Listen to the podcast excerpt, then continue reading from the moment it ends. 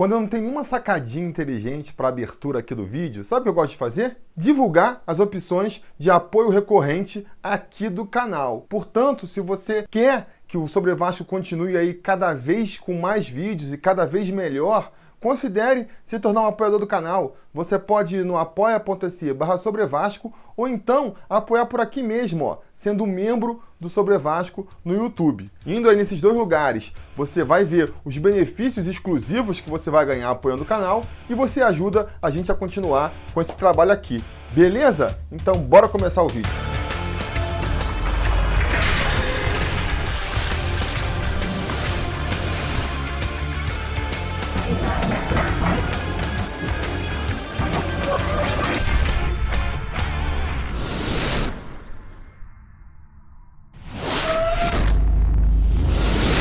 Fala, torcida vascaína Felipe Tiru de volta na área e hoje vou comentar o assunto aí que esquentou a semana, que foi a venda definitiva do Evander por time dinamarquês lá, cujo nome eu não ouso pronunciar. O Evander, que já tinha sido emprestado com passe fixado em 10 milhões de reais, né, acabou fechando aí essa venda por 8,6 milhões de reais, parece.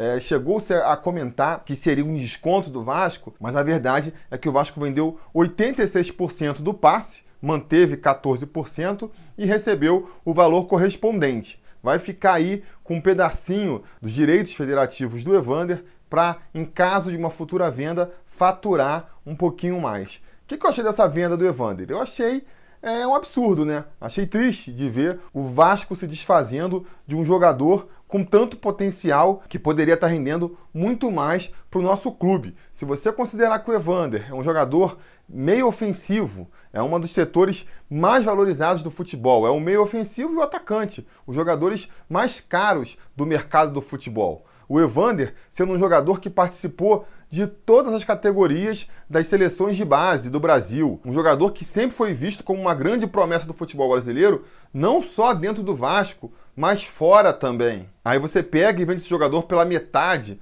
por um terço do que a gente vê outros clubes brasileiros vendendo os seus é, jogadores e que são de posições menos valorizadas. O Garone, lá do blog do Garone, fez o, um bom levantamento sobre isso aí recentemente. Lateral, volante, goleiro de muito menos prestígio, com muito menos destaque que o Evander, sendo vendido aí pelo dobro, pelo triplo do preço que a gente vendeu o Evander. Então não tem como achar que foi legal essa venda. Ah, mas o Evander não jogava nada, era todo encostado, não queria nada com a hora do Brasil, ele era ruim mesmo. Galera, vamos lembrar que o Evander é um jogador de só 20 anos de idade, tem muito tempo para evoluir no futebol ainda. Beleza, tem jogadores que já, já chegam no profissional mais prontos, mas tem jogadores que precisam de um tempo maior para se adaptar. O Juninho, eu estava fazendo esse levantamento aí por causa de um vídeo que eu fiz recentemente, né? O balanço de 2019. Aí eu vi, o Juninho chegou em 95 no Vasco com 20 anos. Ele não chegou, o Juninho, reizinho de São Januário, que, que, que é agora, né? O maestro do meu campo, o líder da bolas paradas. Não. Em 95, o Vasco considerou até dispensar o Juninho, não ficar com o Juninho para o ano seguinte. Em 96 ele já melhorou, em 97, com 22 anos, já era um jogador completamente diferente daquele de 95. Então você tem que ter paciência com o jogador. A gente não pode achar porque o jogador participou das seleções brasileiras de base, porque ele era o destaque do Vasco na base, que quando ele subir para o profissional, ele vai assumir o mesmo protagonismo de primeira tem um tempo de maturação. Em alguns é mais rápido, em outros demora um pouco mais. É normal isso, é do futebol. Ah, mas ele é muito encostado, ele é lento, ele não quer, ele não tem compromisso. Galera, é mais fácil você pegar um jogador descompromissado, sem raça, mas que tem futebol, que tem qualidade, e fazer ele ser raçudo e fazer ele ser comprometido, do que o contrário. É mais fácil fazer o Evander correr o, jogo inteiro e, e, mostrar comprometimento do que pegar um William Maranhão e fazer o cara virar um craque. Vocês não concordam comigo? E é muito mais difícil você encontrar um garoto talentoso na base do que você encontrar um garoto esforçado. Então é por isso que a gente tem que ter mais cuidado com os jogadores realmente talentosos, coisa que aparentemente o Vasco não teve. Não, não, Felipe, eu não acredito mais no Evander, eu acho que ele não ia dar em nada, já deu para ver pelo pouco que ele jogou que ele não ia dar em nada. Mesmo que seja esse o caso, mesmo que seja esse o caso, o Vasco agora tinha que insistir. Essa aposta a gente tem que fazer lá no começo, sabe? Lá quando ele tinha 16, 15 anos, você via, ah, tá, esse cara não vai dar em nada, vamos dispensar. Depois de todo o investimento que o Vasco fez no garoto, lá dos 15 anos até agora, eu não digo nem só investimento financeiro, eu falo de investimento emocional, de tempo mesmo, né? Você pega assim o destaque e a importância que o Vasco deu para o Evander nesse tempo todo, com certeza impediu que outros jogadores da base fossem aparecendo. A partir do momento que o Evander vira o, o camisa 10, que é ele que tem o espaço, vão ter outros meias no Vasco que por um motivo ou por outro não vão ter seu espaço, vão acabar saindo, vão eles mesmos pedir para sair, ou não vão evoluir o tanto que poderiam ter evoluído, porque o Vasco estava dando espaço para o Evander. Aí chega agora, com 20 anos, ele na boca aí de, de conseguir estar no profissional. Você vai abrir mão dele? Não faz sentido, não faz sentido. Ah, mas vendeu ele por 10 milhões agora, daqui a dois anos ele ia sair de graça, que nem saiu o Thales. Cara, é a aposta que tem que fazer. Essa aposta, repito, começou lá no começo. Agora tem que ir até o final. Na melhor das hipóteses, na melhor das hipóteses, você quer distribuir um pouco o risco aí, vendia 50% para os dinamarqueses. Vendia 50%, ficava com 50% para a gente, e aí pelo menos você é, os riscos, né? Se daqui a dois anos ele for vendido por uma bolada, você vai ganhar só metade do que você ganharia se tivesse 100% do passe, mas se não der nada também, você já realizou aí metade do, do, do lucro. Aí eu acho mais justo. Agora, pegar só 14%, 14% do passe, vai pingar lá uma merrequinha caso o Evander seja vendido daí a um tempo. Aí já é melhor do que nada, mas é muito pouco, né? Se essa venda é tão ruim, se essa venda só tem pontos negativos, por que, que o Vasco vendeu o Evander então? A resposta para mim parece óbvia. Porque precisa de dinheiro. É o drama de sempre. O Vasco precisa de dinheiro, precisa de dinheiro agora, não tem como conseguir, acaba tendo que vender jogador por ali é um, metade, um terço do que a gente sabe que ele vale. É aquele caso clássico, a gente vê nas novelas, nos filmes, né? A pessoa está sem dinheiro, vai ser despejada da casa que está hipotecada, precisa daquele dinheiro para ontem, pega aquele anel da família que sabe que vale lá um milhão de dólares e acaba vendendo por 200 mil. Por quê? Precisa daquele dinheiro pro dia para pagar, para não ser despejado, aí acaba vendendo abaixo do preço de mercado. É quase que literalmente isso, né?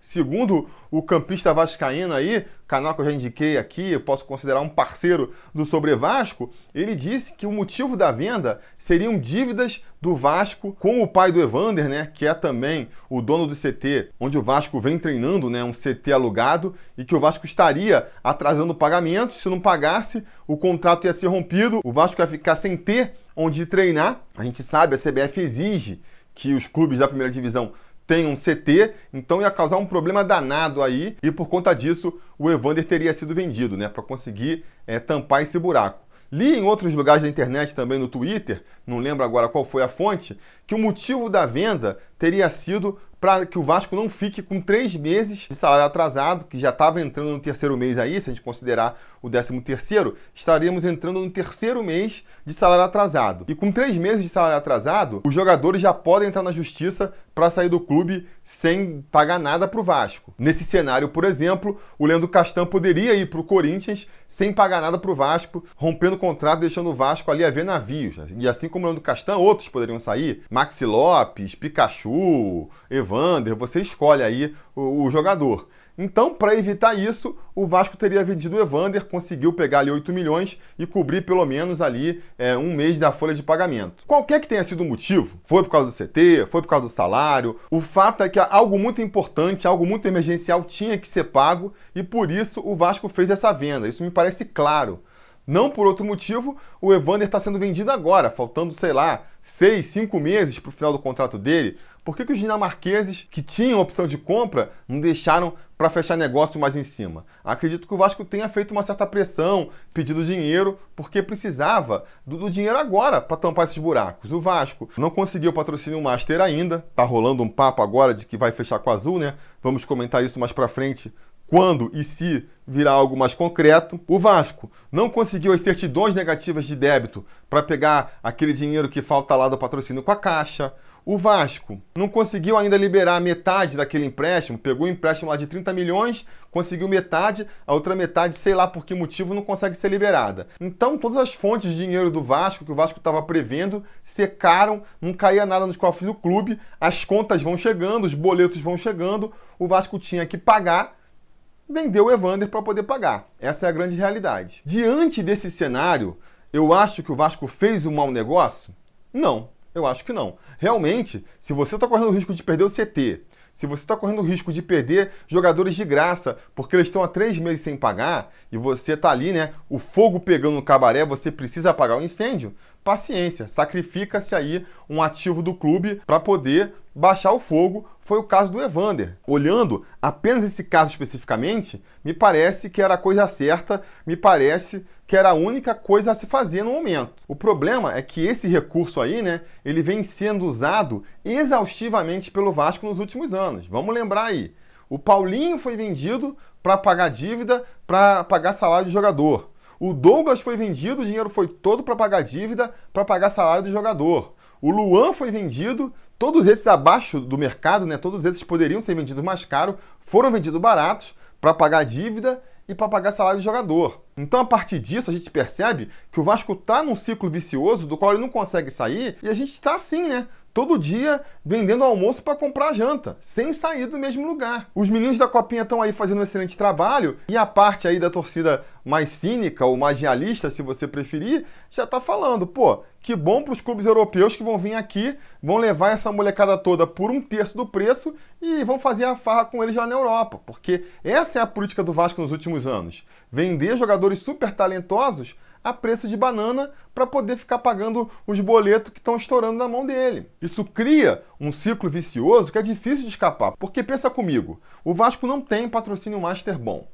O Vasco não tem muito torcedor no plano de sócios torcedores. Não tem um contrato bom com a televisão. Tudo isso por vários motivos. Mas qual é um dos motivos que interfere em tudo isso aí? A falta de um time bom. Se o Vasco tivesse um time realmente bom, um time disputando campeonatos, um time chegando na final, com certeza os torcedores iam ficar muito mais inclinados a entrarem no programa de sócio-torcedor.